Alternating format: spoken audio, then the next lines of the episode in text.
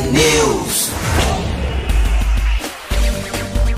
São seis horas e cinquenta e cinco minutos. Um ótimo dia para você que está com a gente aqui na T. Começa agora o T News, a notícia do nosso jeito. Estamos ao vivo na rádio com a transmissão simultânea em vídeo, também no YouTube, Facebook, T News no ar. Os ouvintes participam pelas redes e pelo WhatsApp quatro um nove, nove dois sete sete, zero zero seis três. Hoje é segunda-feira, dia cinco de dezembro de dois mil e vinte e dois e o T News começa já. T News. Bom dia, Marcelo Almeida. Bom dia, Roberta, tudo bem? Tudo bem com você? Beleza. Bom... Olha que coisa, sexta tinha jogo do Brasil e hoje tem jogo Ué. do Brasil de novo. Feriado atrás de feriado, né? É. Tá difícil de trabalhar? Tá difícil mesmo. Bom dia a você, nosso ouvinte de todos os dias, sou eu, Marcelo Almeida, aqui no nosso T News, nessa rádio mais T do Paraná. E que final de semana, hein? Que final de semana. Depois vamos falar, né? Inglaterra e França. Os bambambam bam, bam passam, né? É interessante. A hora que a funila... Não adianta a gente torcer contra, não, né? Não, não. A hora que a funila, tal de Gana... Que eu torci contra Polo... a Inglaterra, contra Polônia, a França, não adiantou nada. Tunísia, isso aí fica... Vamos ver, né? Tomara que também não seja, seja igual para a Coreia hoje, contra o Brasil. Mas é, é... É a Copa de quem é de verdade, né? É a Copa daquele que tem o que dá, né? Então não é por acaso que às vezes um cara ganha aí, sei lá, quinhentos, quatrocentos milhões de salário por ano. Aí na hora do, do vamos ver quem é quem, né? A hora que coloca ali, ó, que a chapa fica quente mesmo. Aí você vê que esses caras estão jogando em casa, né? Não tem nem aí que tá no Catar, que é Copa do Mundo. Eu tava vendo o jogo da França, no Mbappé. Meu Deus do céu. Ele faz o que quer com a bola, os caras não sabem nem, nem o que estão fazendo ali. A Inglaterra também, eu vi ontem o Harry Kane, o Kane fazendo gol. Ah, então ficam os grandes, né? O Messi, o Messi. Com toda a idade dele, né? Ele encontra um lugar certo para pôr a bola certa na hora certa. Carrega o time nas costas, é, é praticamente. É destruidor, é destruidor mesmo. É muito legal. Hoje eu vou ler um... Hoje eu vou de um... Ontem, ah, já que a gente tá começando em dezembro, a Malete Silva mandou um... Uma alma T. Eu hoje não vou chorar porque eu chorei. Falei pra ela, li e chorei. Daí eu... Chama-se Feliz Dezembro. É, um, são rezas antigas portuguesas que falam cobro agradecer que nós chegamos em dezembro. Então vou falar como fosse uma alma T, mas uma alma T que veio aí da, de Portugal. Alma T.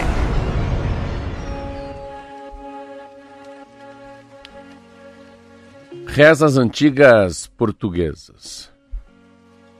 Quando pedires alguma coisa a dezembro, pede que te traga presentes, que não se vende em lojas. Um, go, um gosto muito de ti, um obrigada por existires.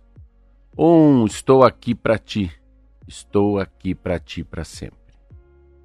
Quando pedires alguma coisa a dezembro, pede que te traga de presente abraços apertados, gargalhadas altas, colo de quem mais amas, mãos dadas o ano inteiro, ombros que te segurem, corações onde podes morar sem prazo de validade. Quando pedires alguma coisa a dezembro, pede que te traga de presente olhos que brilham por ti e para ti, palavras que te protegem e cuidam como o sol em dias frios. Os pequenos nadas que valem tudo na vida, o essencial que ocupa sem pesar, o lado esquerdo do peito e o fermento da alegria que faz a vida valer a pena. Quando pedires alguma coisa a dezembro, pede, pede que te ensine a viver de peito aberto e acreditar sem mas que há, que há uma luz ao fundo do túnel para cada escuridão que tiveres de enfrentar. Alma T. Muito lindo, adorei. Muito lindo, né? Muito bom. Muito bonito. São sete horas em ponto, a gente já recebe algumas participações fofas dos ouvintes. O Enivaldo mandou a foto dos filhotes com a camisa do Brasil, os filhos Vitor e Vinícius prontos para a torcida, hoje é dois a um para o Brasil. Tem participação também que chega da Marielle, meu coração já acelerou só de ouvir que temos jogo hoje. Tá pedindo para mandar um abraço para Capanema, a terra mais doce do sul do mundo. Ah, terra do melado. Isso aí. Bom, falando em Copa, o melhor ataque da Copa do Mundo do Catar com doze gols. A Inglaterra venceu o Senegal ontem por três a zero, está classificada para as quartas de final. No sábado próximo, né, sábado às quatro da tarde, os ingleses vão enfrentar a atual campeã França no estádio Al Rihla. A vitória da França sobre a Polônia por três a um também ontem foi marcante. Você já até citou o nome dele, não é? Mbappé. Todo mundo Mbappé, só... Mbappé. Mbappé. É o M mudo. Todo mundo falando sobre ele, né? Ele superou os feitos do Pelé e do Eusébio na década de sessenta, se colocou em destaque na história dos mundiais. Aos vinte e três anos, o atacante se tornou o jogador com mais gols em Copas antes dos vinte e quatro anos e o mais jovem a chegar a oito gols. Agora assumiu a liderança da artilharia do Mundial com cinco e acumula nove gols marcados após duas Copas disputadas. Também no sábado, a Argentina eliminou a Austrália por dois a um com um gol de Messi. A Holanda despachou os Estados Unidos, dois a zero, e agora enfrenta a Argentina na próxima sexta-feira, às quatro da tarde. Hoje é o Brasil que enfrenta a Coreia do Sul, que venceu Portugal por dois a um na sexta-feira. Também na sexta, o Brasil perdeu por um a zero para a seleção de Camarões. Um joguinho chato, né, Marcelo, do Brasil com Camarões. A Croácia e Japão se enfrentam hoje ao meio-dia. Eu acho o mais interessante que ninguém ganhou os três, né? Ninguém, ninguém fez nove ficou, pontos, né? Isso aí. Então, uh, eu, eu achei assim, né? Cada um comenta do que quer e pensa o que quer. A gente tem que pensar o que poderia ser pior. Acho que pior seria se o Brasil perdesse com os, time, com os titulares, né? Aí, eu acho que hoje seria uma segunda-feira de muita apreensão. Mas perder com, com os reservas, eu acho que tá meio dentro de uma... De uma, de uma quase normalidade. Claro que o Brasil, é inacreditavelmente, quantas vezes ele chegou no gol e quantas vezes chegou, uh, eles chegaram no nosso gol. Mas, enfim, o que vale é a bola na rede, deu um a zero. Outra coisa que eu acho que tem uma diferença enorme, por que que o Brasil fez isso? O Brasil fez isso para pelo menos dar mais descanso, né? A, a canseira, a dor, a fadiga muscular vem quarenta e oito horas depois. E a gente não pode esquecer que sexta-feira eles jogaram contra Portugal. Ah, e eles ganharam de Portugal. O, o time do... A, a Coreia do Sul vem, vem muito cansada e a gente vem com uma semana sem fazer absolutamente nada. Então, e que além de estar com três desfalques na sexta, a, a, a gente tinha jogadores com virose, lembra também? Tinha essa situação que é. possivelmente pesou ali na decisão do Tite de botar Veja o time Veja o último jogo da Coreia. Coreia, Portugal. Coreia venceu Portugal. Então, Portugal. Então, então foi um jogo duríssimo. Esse foi um jogo duríssimo. Então eles vêm com a fadiga de, de foi, sexta-feira. Foi um jogo que terminou dois a um. Hoje é segunda-feira, então eles vêm bem cansados. Tem o Son, que é aquele que joga no Tottenham, aquele que jogava no, joga na Inglaterra, que é o melhor jogador deles, está até com uma, como fosse a máscara do Batman jogando. Ele fala que vai surpreender, mas tem tudo pro Brasil levar, né? Porque agora voltam os titulares. E com lesões, né? Isso aqui é interessante, a gente, o cara... Uma intensa Copa do Mundo, né? Você pega aí o Gabriel Jesus, já voltou para casa, né? Você vê o, o choro do, do Alex Telles, né? O, do, o choro que ele jogou do, do lateral. O seu Neymar tá aí há nove, dez dias se preparando para voltar. O Danilo, Danilo volta depois também, depois de, de uma recuperação. Aquele que era o lateral aqui do, do, do Atlético, o Alexandre, que jogou aqui com a gente, já também já não joga, então...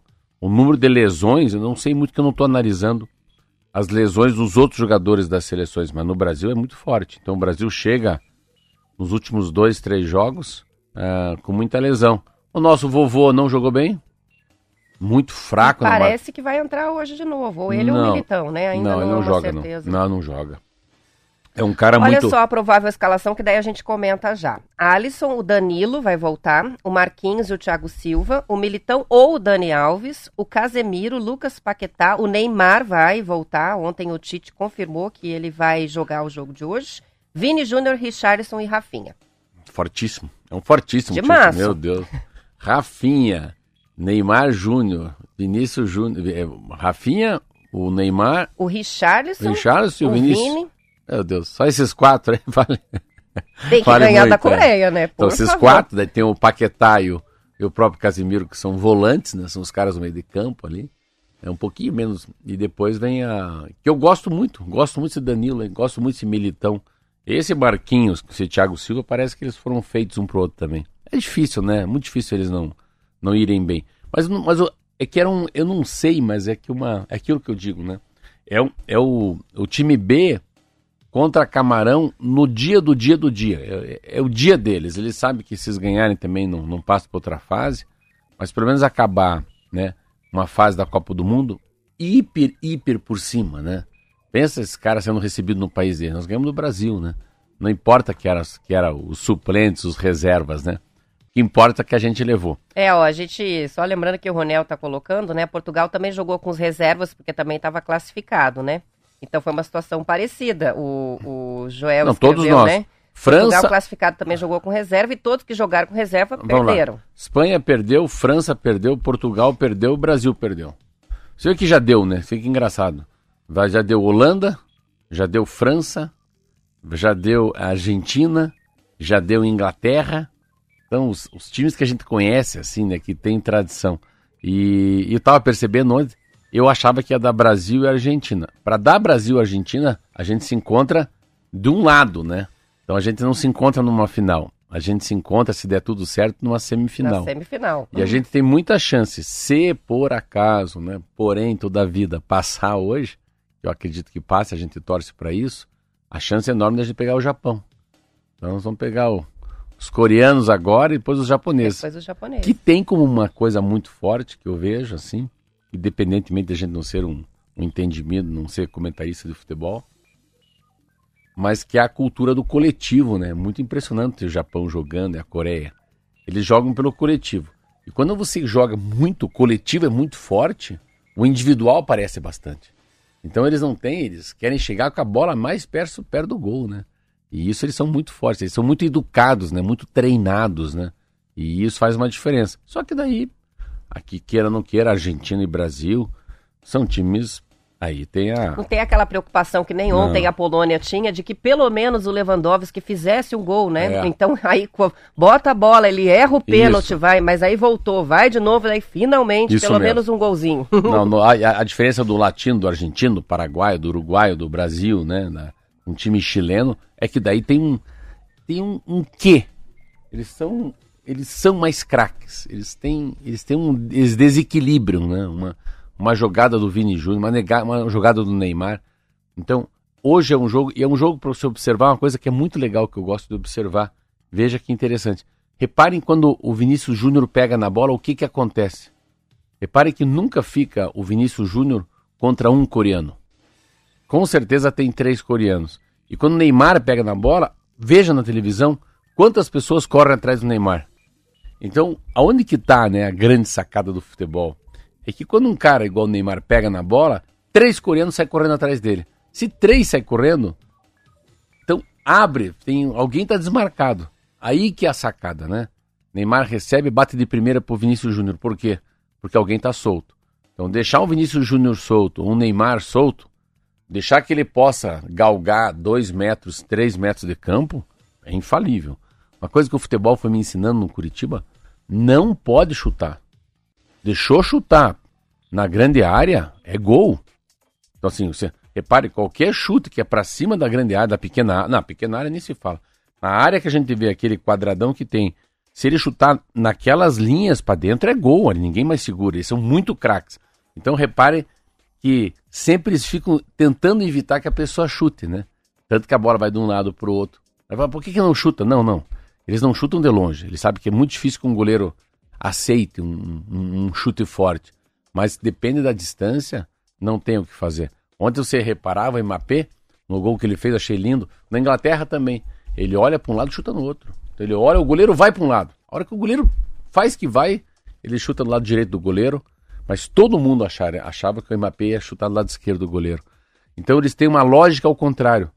Eles quebram a lógica. Eles quebram, ah, sempre é assim. Não, comigo não vai ser assim. Vai então, ter um elemento surpresa. O último chute, a última... Eu vi ontem o Harry Kane lá, o Kane, o Kane, o Kane, Harry Kane que eu falo, na Inglaterra, mesma coisa também.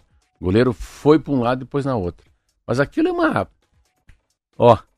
Aquilo é um piscar de olhos, né? Aquilo é, um, é uma faísca de rápido poder cognitivo. Um furacão. Um, um fura... hurricane. Um hurricane. São sete e dez, vamos fazer intervalo, a gente já volta.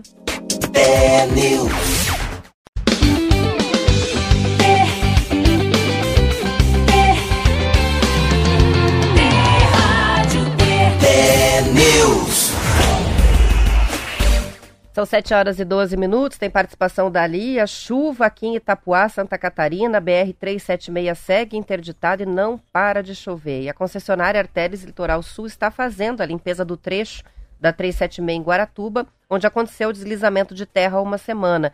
Mas não há previsão ainda de liberação da rodovia.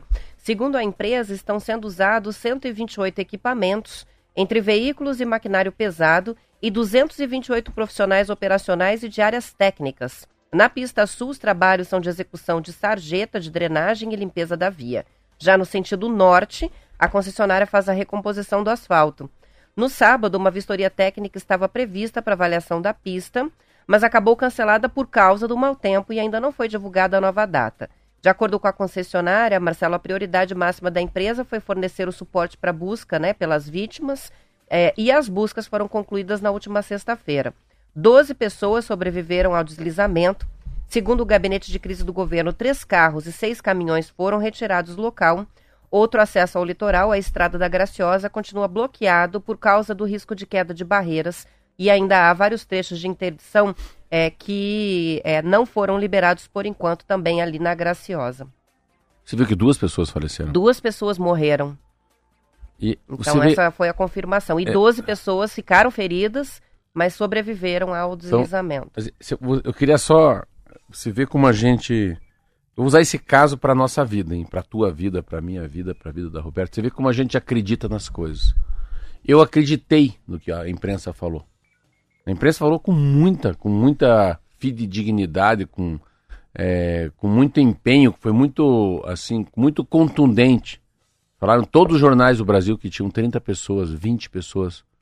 Mas é a informação que foi passada pela polícia rodoviária, é, assim, né? Não dá para matar o mensageiro. Não, eu sei. A autoridade diz é, trinta, todo é, mundo divulga. É, mas você vê como é que a coisa não era... Eu fiquei pensando, será? Mas será que estava todo mundo parado? Ainda bem que não foi, né? É. Que, e a imagina. Dúvida sempre falava que não, estava todo mundo parado. Está todo mundo parado, eu? Com aquele oitenta metros, ele... Quando, quando a terra desce... Abre os teus braços assim, imagina, oitenta metros, ele vai arrastando oitenta metros de, de, de terra em cima da... Então, de largura, oitenta metros de terra escorregando pelas pistas, é óbvio. A imagem aérea, assim, era, parecia, é. já até dissemos uma, isso, né, uma eu, maquete, não é, parecia eu, possível eu, aquilo. O, né? que, o que, que cabe em vinte e cinco metros, que é a natação que eu sei? Cada carro ocupa quatro metros. Então, em vinte e cinco metros tem quatro, cinco carros. Em noventa, tem, em oitenta metros tem quanto? Então, assim, mas só que é, é, é, é, é fila dupla. Então, a cada vinte e cinco metros cabem facilmente oito carros. Mas é oito vezes quatro, dá trinta e dois automóveis. Mas pode ser que um seja caminhão. Então, ficou esse negócio de quantas pessoas estão... E assim, com muito medo de que houvesse um ônibus no meio, né? Num primeiro momento... Eu pensava muito nisso. É, parecia um ônibus, mas no fim era um caminhão. É, você já pensou um é, ônibus lotado? É uma catástrofe que ainda não foi... tão ruim quanto poderia ser, o número de mortes, né?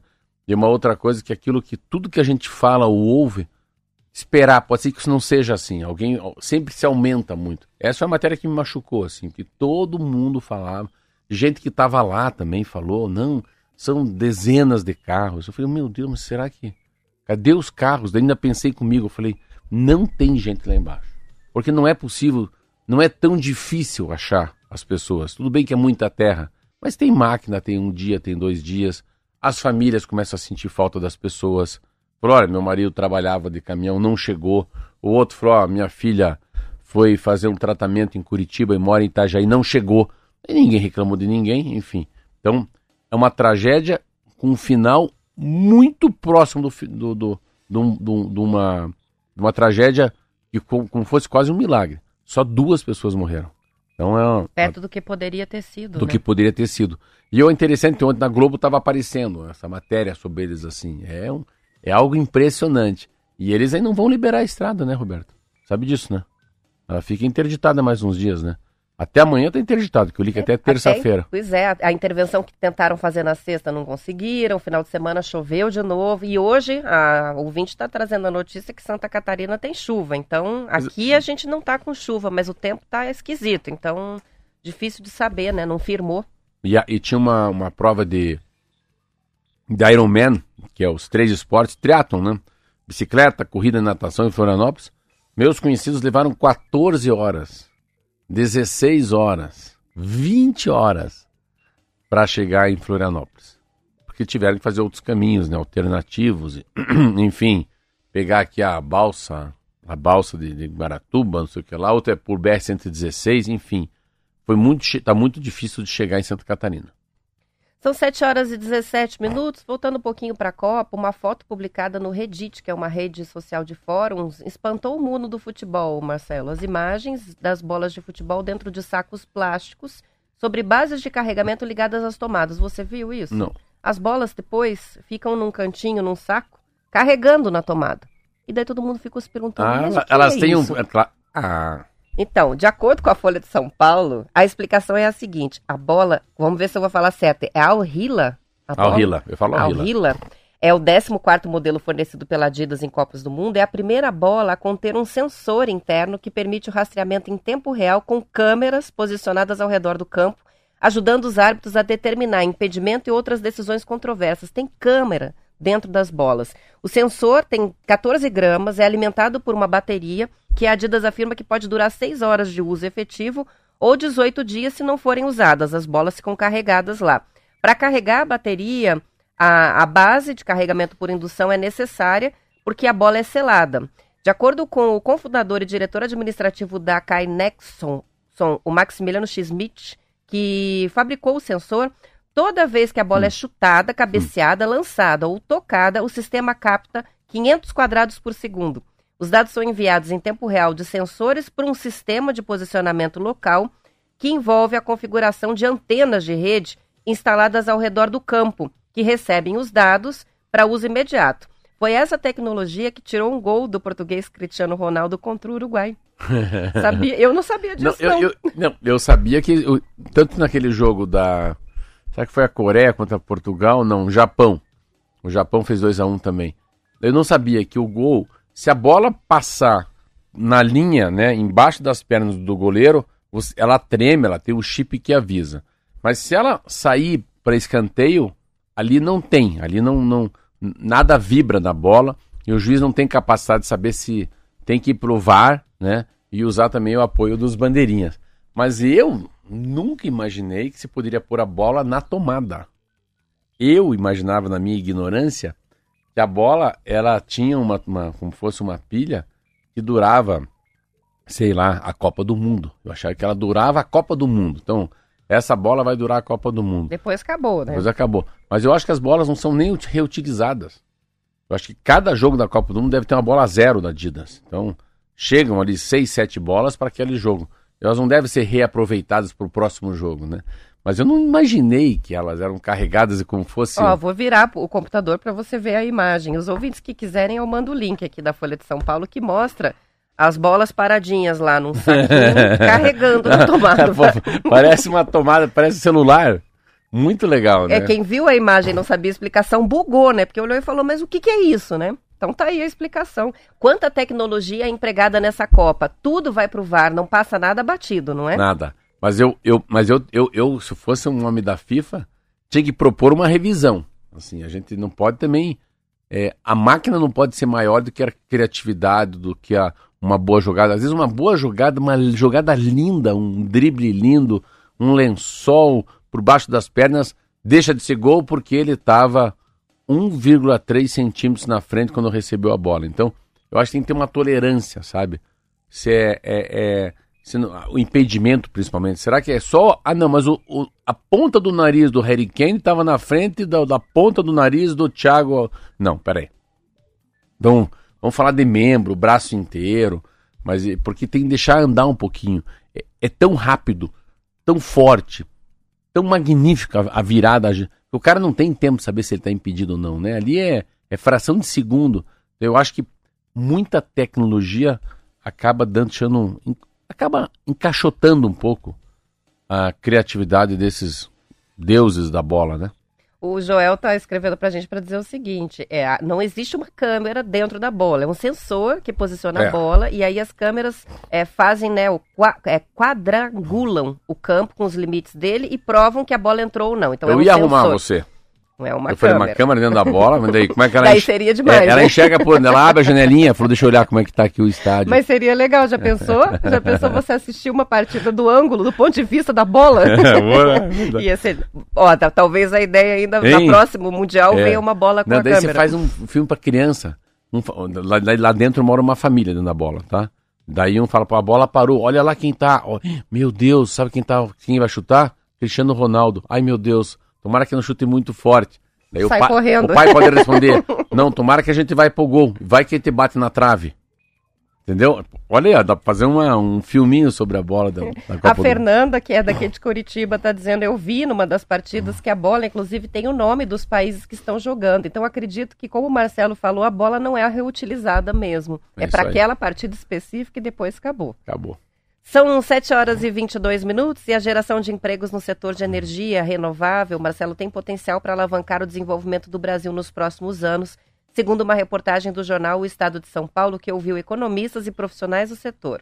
Hoje, o Brasil ocupa a segunda colocação entre os maiores empregadores da indústria de biocombustíveis, energia solar, hidrelétrica e eólica, que é a do vento. O mercado brasileiro perde apenas para a China, segundo dados compilados pela Confederação Nacional da Indústria. Os cálculos consideram uma transição energética ambiciosa e a aceleração de novos investimentos para reduzir o aquecimento global. No caso do Brasil, o potencial de geração de empregos na chamada energia verde é enorme por causa do tamanho da economia e pelo fato do país ser rico em recursos naturais e biodiversidade. O economista do Banco Interamericano de Desenvolvimento, Oliver Azuaran, afirma que o espaço para o crescimento das fontes renováveis ainda é muito alto no Brasil, porque foi pouco explorado até aqui. No setor eólico, por exemplo, a energia em alto mar nem começou a ser explorada ainda. Por enquanto, o maior empregador na, energia, na geração né, de energia limpa é a indústria de etanol. Mas pessoas que querem trabalhar ou empreender se queixam da escassez de cursos sobre o tema. Esse é um alerta é, que muitos especialistas têm feito. Com um futuro baseado na economia verde, é necessário pensar em novas especializações, qualificação profissional. Porque olha que potência que o Brasil pode ser se investir nisso. Né? É enorme, né? O Brasil, se imaginar o Brasil... Porque o Brasil é, ele é muito grande. Ontem eu estava vendendo um pão para uma senhora. Meu nome é Darlete. Darlete não é curitibano, é do Acre. E o marido dela era o Júnior. Ele estava chegando do Acre. A gente tava falando, eu estava contando para eles que eu fui fazer uma palestra no Acre, em Rio Branco. E assim, nunca chega. Assim, você nunca chega. Você pega avião, avião e aí nunca chega o Acre. Mas eu estou no mesmo país, estou. Então você vai daqui uma hora e quarenta até Brasília, depois mais três e cinco. É um negócio indônico. Está mais perto de Miami quase lá do que perto de... É muito grande o país, né? E é um país que quando se faz um voo enorme, você passa a Amazônia para chegar no Acre, o Brasil inteiro é verde, assim, só tem verde. A gente não tem ideia do, do ao tamanho que é esse país, né? E daí com essa exigência, né? Do, do, da floresta, com a pecuária, né? Com a... Com a, com, a, com, a, com a agricultura, essa cadeia, né, de, essa cadeia circular de produtos é, feito com uma qualidade diferente, no tratamento do animal, né, o, o bem-estar do animal, a, essa história da, da, desse novo mundo que é o aquecimento global, tem um novo presidente que vem com uma capacidade melhor de, de desmatamento, pode ser o grande presidente da agenda ambiental e da agenda do... Da, do aquecimento global no mundo, a gente tem muita potencial.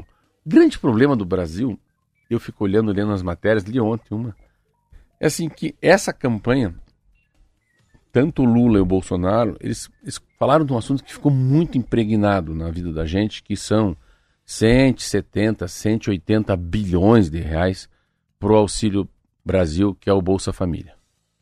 Então, assim, o mundo mudou, tem novos empregos, tem novas, novas tecnologias, a gente tem uma, uma, uma, uma gama enorme de gente nova que tem que se capacitar para esse novo tipo de emprego. E o Brasil decidiu dar o peixe e não ensinar a pescar. Então o que, que adianta cento e setenta bilhões de reais dado assim ó, na, na boca da Caixa Econômica, na boca do, do Banco do Brasil sem trabalhar? Não é que o povo tem que trabalhar, o povo tem que se preparar para trabalhar. Então, é um país enorme, que podia ser muito diferente. Não, não fique, não acredite que dois mil e vinte e três vai ser um ano bom. Não é um bom, um bom ano para a economia. Eu estava conversando com o meu sócio. A gente abriu a sexta padaria esse final de semana. Não tem que abrir padaria nenhuma em dois mil e vinte e quatro, vinte e três. É o ano de ficar bem quietinho, porque é um novo governo, acaba a guerra da, da Ucrânia, mas é muito dinheiro, né? Um país endividado que os dois candidatos fizeram de tudo para se eleger, prometeram o fundo, a mãe, prometeram o filho, prometeram o cachorro, prometeram o que podia para ganhar a eleição, e qualquer um que chegasse ao poder teria que cumprir como está sendo cumprido, que tem aí a P E C do, né, a P E C do teto, que vai ter que furar todos os tetos. Mas é muito pouco dinheiro para investimento. Quando eu falo dinheiro para investimento, é que o dinheiro de investimento numa obra, numa construção, num, num hospital, numa nova estrada, gera emprego, gera imposto e gera desenvolvimento, né? Abre caminho para um novo negócio, né? Assim, então, o cara é dono de uma é avicultura, tem umas galinhas dele. Mas se tiver uma estrada melhor, se a conectividade chegar, se a luz funcionar, a, todo mundo ganha. Fica mais barato o frango, a Sadia fica bem, a família tem seu sustento, tem por que o filho trabalhar numa, estudar numa escola rural, né? Tem, assim, tem toda uma, uma geração de... Circula o dinheiro no mundo quando se decide investir no comércio, na indústria, na tecnologia, mas principalmente investir nas pessoas. O Brasil não, não pode gastar dinheiro apenas dando dinheiro.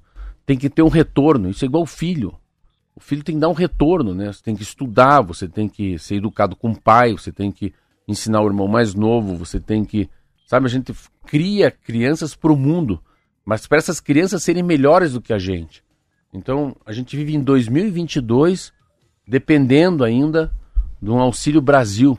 Então, assim, é, é, muita, é muita benemerência com o dinheiro do outro. Não, não, você tem que gerar um valor agregado às coisas, né? Um, Um produto como um celular, um relógio, uma, um carro diferente, uma, né, uma comida mais saudável e mais barata. Ixi, tem tanta coisa pra gente falar aqui.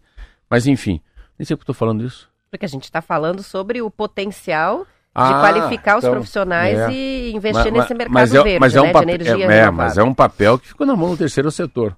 Tá no meu, na minha mão, no meu mundo que eu tenho de padaria, tá no mundo da... Mas não tá no mundo, no mundo do governo. O governo não tem mais esse papel... essa capacidade de mostrar para a população brasileira para onde que a gente vai. Não. A lei da captura vem para os empreendedores, para os empresários, que para aqui dá. É isso que vai acontecer, então vamos preparar meu funcionário para isso. Senão ele não vai ter nem, nem vai saber mexer nessa máquina. É isso que eu vejo, mas infelizmente a gente tem que... Ainda não chegou essa hora de investimento nas pessoas, ao invés de dar dinheiro para as pessoas. São sete horas e trinta minutos, vamos encerrando a edição estadual. Depois do intervalo tem o noticiário da sua região. A gente volta para a parte do Paraná e fica com a transmissão até às oito no YouTube e no Facebook. T News no ar. Boa sorte para o Brasil. Boa sorte para nós. Isso aí, amanhã, quem amanhã, fica... amanhã vamos vir tudo de amarelo aqui. Isso, se o é. Brasil ganhar, senão a gente vai vir de preto. Né? É, hoje nem falando japonês. Itini Sanshikoro, Itiachi Kuju. Nem é coreano, é japonês. Isso aí. Até amanhã os que ficam. Tchau, tchau. T News. Seja bem-vindo, muito prazer. Você está na melhor, você está sintonizado na T News. São sete horas e trinta e quatro minutos, um em cada quatro profissionais. Marcelo já foi demitido por ser considerado muito velho, de acordo com uma pesquisa da vagas ponto com publicada no Estadão. Segundo o levantamento, vinte e quatro por cento dos trabalhadores perderam os empregos por esse motivo. A idade. A pesquisa Etarismo foi feita por meio da plataforma vagas ponto com com a participação de duzentos e cinquenta e dois profissionais da área de recursos humanos. Os dados revelam informações sobre o cenário do mercado de trabalho para profissionais mais maduros. Por exemplo, um em cada cinco empresas entrevistadas, ou uma né, em cada cinco entrevistadas, informou que considera eliminar candidatos mais velhos por conta da idade no momento da contratação. Mais de oitenta por cento dos R Hs disseram que a companhia onde trabalham não promoveu nenhum programa para a contratação de pessoas com mais de cinquenta anos no último ano. Porém, cinquenta e oito por cento afirmaram que as empresas procuraram contratar pessoas com mais de cinquenta anos nos últimos seis meses. Os núcleos de R H mostraram que é necessário convencer os gestores ou outras pessoas da equipe a fazer essas contratações de profissionais mais experientes, uma situação que já ocorreu com cinquenta e cinco por cento dos profissionais ouvidos. O outro entrave para a contratação de profissionais seniores é a falta de conscientização dentro das empresas. De acordo com a pesquisa, noventa por cento informaram não ter conhecimento de ações ou palestras sobre etarismo. Além disso, a maioria, sessenta por cento, diz não ter domínio suficiente do assunto para fazer um recrutamento desse tipo de profissional. Primeiro que as empresas pequenas, as empresas novas, elas vêm muito, com muita tecnologia, com muita tecnologia de informação, né? Vêm com a, essa cara de startup, da, muito pouco presencial, muito híbrido, muito à distância, pouca conversa olho no olho. É uma nova geração. Eu estava lendo um trabalho, eu vou falar sobre isso acho que amanhã, sobre a geração X Y. Então, a geração que fica só três anos no emprego. Antigamente, pessoas ficavam trinta, quarenta anos no emprego. Então essas empresas não, não conseguem ver, não que eles não querem a pessoa com mais idade, eles não conseguem perceber o quanto seria bom abrir uma nova janela na visão dessa startup que só tem gente jovem. Então, qual que é a capacidade de uma pessoa? E não é porque tem idade, também não adianta ter idade e não ter sapiência. Não ter usado a idade para, né, adquirir sabedoria, experiência, não ter sido um garimpeiro na vida, não adianta nada. Eu sou um cara que, eu me considero um garimpeiro. Onde vou, fico olhando as coisas, quero xeretear, quero ligar o forno, como é que frita um ovo, ou na padaria, ou no carro, como é que liga, como é que desliga, como é que faz a rádio. Então, se você for sendo um garimpeiro, vai na rua, né? Um saco nas costas, pega um pedaço de, de vidro, pega um pedaço de grampo, pega um arame, pega uma folha, pega um, um, um resto de, de um plástico, chega em casa, o que, que eu faço com isso? Então, o que, que a pessoa com mais idade faz? A pessoa tem que... É, democratizar conhecimento. Ela tem que tentar mostrar que o mundo é cíclico, né? A guerra, teve a febre espanhola, tem a Covid. O troço voltou em mil novecentos e dezoito, voltou em dois mil e vinte, cem anos depois, sei lá. E assim são as coisas. Então, primeiro é isso. Segundo, é que também não adianta ter um lá com sessenta anos que não, que não, que não traz nada para a empresa, né? O que, que ele tem que trazer? Ele tem que trazer uma coisa que às vezes o jovem não tem. A paciência, a temperança, a hora de dar porrada, a hora de recuar, que licitação que a gente não deve entrar, o comportamento da empresa. É um olhar mais é um olhar mais misericordioso da empresa, um olhar mais carinhoso. Então, assim, a Dirce trabalha comigo. A Dirce, a Dirce, a Dirce tem mais de setenta anos e cuida das minhas coisas. Mas o que, que ela tem? Ela tem um déjà vu, um déjà vu que a gente fala, muito grande em francês. Ela viu muita coisa. Então, conforme chega uma coisa para ela pagar, não, epa, isso aqui não tem. Isso aqui já vi. Isso aqui já vi, isso aqui é ruim. Vou pagar um negócio e o Machado não vai receber, ou não. Ah, não, isso aqui... Então, eu estava vendo uma coisa de empréstimo, lá que eu emprestei dinheiro para umas pessoas, quem que não me paga? É o perfil, isso aqui não vai me pagar. Se emprestou dinheiro para essa pessoa, a pessoa não tem... Salário é muito baixo, ela não vai te pagar, Machado, não consegue te pagar. Esse aqui será... Então, a gente fica... E ela vai muito essa coisa do feeling. Mas não é o feeling, é o feeling, a percepção... E os quilômetros rodados durante mais de setenta anos de idade que ela tem. Então, eu não quero uma pessoa de vinte e um anos para cuidar do meu dinheiro, para cuidar do, da, das minhas propriedades. Eu quero alguém que tenha mais de setenta anos, porque tem duas coisas. As pessoas com mais idade, de maneira alguma, elas são blasés. Blasé é aquilo que começa, tem começo, meio e fim. Elas não fazem a redação só com o começo, elas fazem a redação no começo, meio e fim. Entregam a lição de casa pronta. Não importa se é sábado ou domingo. Então, essa diferença é muito grande. Eu, sem dúvida nenhuma, eu acho que deveria, em todas as empresas, haver, tem que ter um espaço para essa pessoa que tem uma capacidade de ver diferente. Eu sou um exemplo para você. Eu não, não tenho tecnologia nenhuma. Eu não tenho Instagram, não tenho Facebook, tenho uma dificuldade enorme com totem. Mas eu sei que eu tenho o meu poder de encantar as pessoas por ser analógico. E não é porque eu sou analógico que eu sou um débil mental. Não é porque sou analógico, eu sou um carro velho, né? Então, assim, é um carro velho, usado, mas bem conservado. E que traz, uma, traz ainda uma noção do mundo que ele está sempre se retornando para o mundo, né? Existe sempre um... É, é exaurido, né? É como material de construção. Se pegar um, um ferro, assim, você vai, vai, vai, vai, ele quase quebra, mas não quebra. Mas quase quebra. Ele quase não quebra porque daí vem o mundo do voo, vem os valores, os valores morais. Então, assim, você, você começa a, a, a, em qualquer negócio muito moderno, sempre que tem que trazer o princípio. Olha, a gente vai continuar tomando sopa em colher, daqui a vinte anos, a roda do carro vai ser redonda, não querem reinventar. coisas que com toda a modernidade que se tem, Roberta, com uma nova empresa, com uma nova visão, essa geração que nasceu de noventa e sete para cá, é válida, é. Mas não pode esquecer, né, a, a conversa do vô, os assuntos morais, éticos, né, as virtudes das pessoas, né, uh, que ainda existe, é um mundo híbrido, tem muita gente com mais de cinquenta anos de idade, muito, com muita capacidade de dar conselho, independentemente se o cara tem um escritório só de T I. E às vezes até pelas características da geração, um comprometimento diferente com relação, sim, às coisas, né? Aquele equilíbrio que a gente sempre fala, que é o que funciona em qualquer ambiente, é você ter diferentes gerações trabalhando, cada uma com a sua a característica, com as suas capacidades, é, não importa é, a idade com relação à contratação, se a capacidade é suficiente para aquele cargo e tal. Mas o bom é ter de, um pouco de tudo. Não é? É o jovenzinho, é uma geração lá com seus trinta, quarenta anos, outros com mais de cinquenta, para dar uma equilibrada. Cada um ensina um pouco o outro, né? Na semana eu tinha que fazer um almoço na minha casa e convidei a... Ficou vinte anos na minha casa, minha ex-cozinheira, mas a cozinheira é minha agora. Eu estou separado há dois anos.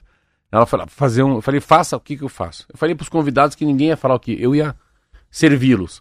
Mandei fazer arroz, feijão, um macarrão, um molho vermelho, um molho branco, Uma, uma abobrinha, assim, com queijo em cima, dentro do forno. Gratinada. Gratinada. E uma salada com alface, alface americana, um tomatinho cereja e uns queijinhos redondinhos, queijo de búfala. Assim, você tinha que rezar para comer, durante a comida e depois da comida. Depois. Então, assim, por quê? Porque a simplicidade de uma mulher que faz isso há trinta anos, e faz isso sem, só com sal e com azeite, não tem coentro, não tem tomilho, não tem... É... Então, assim, não tem nada de condimentos. E ali o básico... Por que que é bom? Porque é simples. Por que que é difícil? É difícil você cozinhar sem enganar o paladar, né? A pessoa consegue tirar o que tem de melhor numa alface, num tomate, numa abobrinha.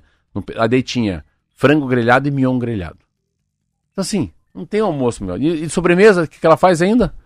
Pudim de leite. Pudim de leite, é, eu ia re... falar isso. É para arrebentar. Eu falei, é, com esse cardápio, a sobremesa tem que ser pudim de leite. Fechou, perfeito, muito bom, deu fome. Deu fome. São sete horas e quarenta e dois minutos, as aglomerações para as compras de fim de ano, para assistir aos jogos da Copa do Mundo, também festas, né, Natal, Ano Novo que estão chegando aí, vão continuar impulsionando a alta de casos da Covid até janeiro. É o que dizem e alertam os especialistas ouvidos numa reportagem da Folha de São Paulo. A gente não pode esquecer, né, que a Covid não acabou. Segundo o Enivaldo Stanislau de Araújo, que é infectologista do Hospital de Clínicas de São Paulo, é impossível dizer quando a transmissão do coronavírus vai começar a desacelerar, porque tem havido uma sequência de eventos que geram aglomerações. Para o coordenador da plataforma criada por pesquisadores da U S P e da Unesp para acompanhar a evolução da pandemia, o Wallace Casaca, nós vamos conviver com aumentos pontuais de casos até o mês de janeiro. Ele afirma que atualmente há muita subnotificação, já que as pessoas têm sintomas, chegam a adoecer de fato, mas não procuram mais fazer o teste ou então fazem o autoteste de farmácia que não gera a notificação. Para manter a segurança neste cenário, os médicos dizem que o caminho é receber as doses de reforço, coisa que muita gente esqueceu de fazer depois de tomar as duas primeiras. A minha dose de reforço é hoje, Marcelo, tenho que ir lá tomar. Verdade? Uhum. E eu não. Por que você? Pois é, né? Que você já tomou a quarta dose, né? Ah, é, você. É, eu, eu é que pareço atrasada por causa da Janssen. Entendeu? Então, ó, com a chegada... A gente não tem mais como fugir de aglomeração. Hoje? Vou tomar hoje a vacina. Eu acho que a enfermeira é uma coreana. Ai, ai, ai. Vou ter Daí, que tomar antes do jogo. Pode brincar, é o fim da picada mesmo. Mas é, é interessante essa matéria porque eu tinha lido uma matéria que eu não vou esquecer e falava o seguinte. Quando a gente começou um mês e meio atrás, alguém, não vou lembrar qual jornal, falou, olha... O pico, assim, a gente vai, vai, vai, vai desgraçadamente. A primeira semana de, de dezembro é o pico. Depois vai começar a descer e vira uma coisa como se fosse uma gripe. Vai dar uma normalizada. Ontem eu li que do dia sete de outubro, que foi até meu aniversário, seis de outubro, um dia depois do meu aniversário, até ontem, ontem foi o dia mais alto, maior número de mortes, né? A média de mortes por Covid no Brasil. E que ontem era o pico. Eu achei bem engraçado que essa matéria que eu tinha lido lá era isso. Que falava que de primeiro a cinco, de primeiro a sete de, de dezembro seria o pico dessa nova onda, né, da nova cepa do Ômicron. E não deu outra mesmo. Então pode ser que daqui para frente ela caia e permaneça. Permaneça com uma, muita gente vai pegar. As pessoas que eu estou conversando, uma conversei que a, a dona da minha lavanderia, que eu, eu lavo roupa, ela ficou muito cansada. Mas as pessoas que eu conversei que tiveram Covid, todas elas, é, não é sete dias, cinco dias reclusa e com sintomas muito mais aliviados do que a outras vezes. As pessoas que eu conversei, coincidentemente, já, t- já tiveram Covid. Então, estão comparando a primeira Covid com a segunda Covid, cada um com a sua. E aí a gente percebe, sem ser médico, sem enfermeiro, a força da vacina, né, Roberto? Porque a, a reclamação é da, dos efeitos é bem menor. Roberta, vou ler uma, uma parte que você vai gostar. Aprecie o cotidiano. Isso aqui é uma matéria que fala o seguinte. Da revista? É, em um mundo, é vida simples. No mundo tão acelerado, observar, admirar as pequenas coisas do dia a dia nos ajuda a contemplar a vida em sua plenitude.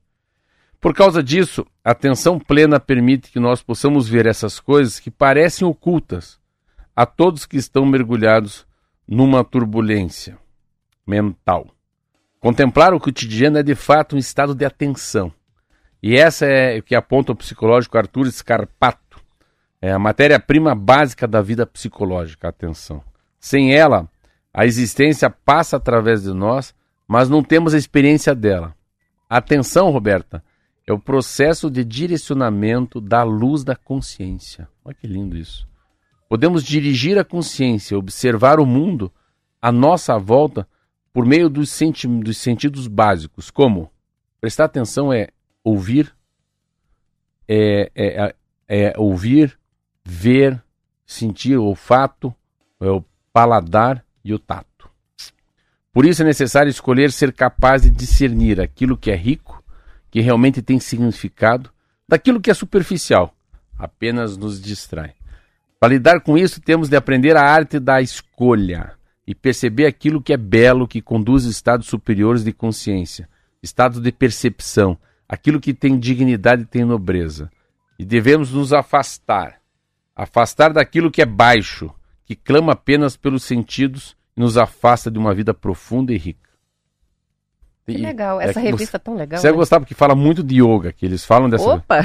Somente a atenção, Marquinho, presente pode nos permitir a contemplar a vida em plenitude. Aliás, o treinamento da atenção deveria ser nosso esporte preferido e mais praticado.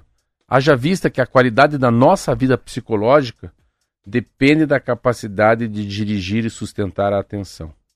É a atenção plena que se fala, é, né? Que é, é simplesmente prestar atenção no que você está fazendo, vivendo naquele momento, né? Sair daquela nuvem que a gente fica viajando, pensando no passado, futuro. Que legal, você falou isso, olha aqui, ó, ó. A segunda dica é a seguinte. A vivência do mindfulness. É, que é a atenção plena. Né? Embora termo, o significado seja atenção plena em português. Isso aí. Ah, Roberto, tem muito a ver é... com yoga mesmo. Falando, ele fala do yoga aqui. Eu falei, isso aqui tem a cara da Roberta. Não, fala da yoga. Olha isso aqui, ó. Olha você lá. Olha lá. Você na, na, na terra da... Super tua... zen. Isso aí, que linda ilustração. Essa revista é boa demais. É. São sete horas e quarenta e oito minutos. Antes da gente ir para o intervalo, registrar algumas participações. O Alexandre de Faxinal escreveu para a gente para falar sobre a questão da energia renovável, do potencial do Brasil, né? Ele diz: o Brasil é a casa para esse tipo de investimento. A Europa está sem energia. Vai entrar uma grana de fora para a gente, sim. Vamos ter um período muito bom no, nos próximos anos. Se a gente souber aproveitar, né? Se o Brasil é, esses dias aproveitar. Eu recebi um meme bem legal. O Putin, a Alemanha não deu certo. O Putin tá assim parado e fala assim: ixi, faltou gás para a Alemanha. Ah, tá mesmo, ah? tá mesmo.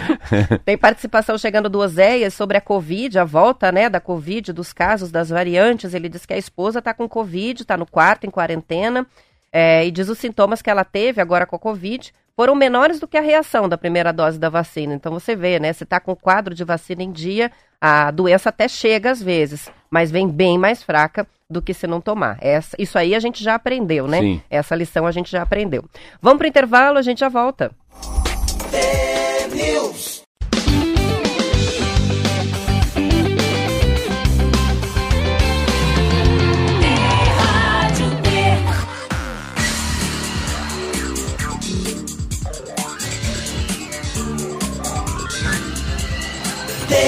News.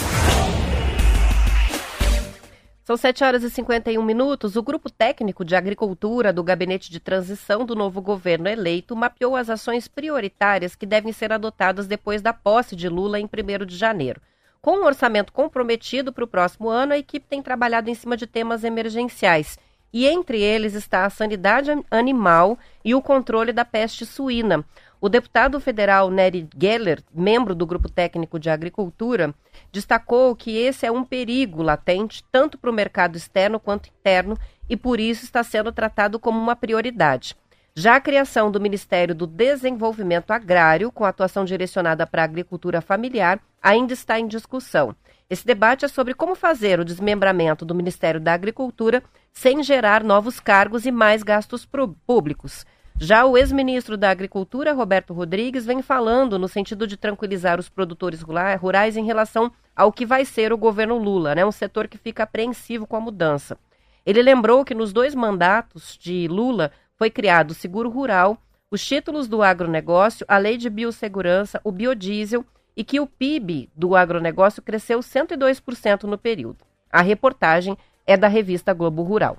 Essa é uma matéria que eu, eu li, é uma matéria muito interessante, que você vê como, como a gente tem a, a galinha dos ovos de ouro, é o agronegócio, mas a galinha dos ovos de ouro é mais galinha dos ovos de ouro se a gente cuidar de uma coisa chamada uh, dióxido de carbono, capacidade, é, a, a temperatura da terra, enfim, dominação de origem, é, o, o trato dos animais, a redução dos insumos de agro, agronegócio, do agrotóxico, tem tanta coisa envolvida nisso. Então, é, uma, é uma, um momento que tem três casamentos, né? É o casamento da produção, do cuidado ambiental e da economia. Então, é, o, o produto interno bruto ele é puxado de fato, né? Ele tem uma importância gigantesca no Brasil, essa história do, do agronegócio. Mas o, o ministro da Economia, você vê como é... A gente fala do agronegócio, de comida, como fala, se falasse de economia.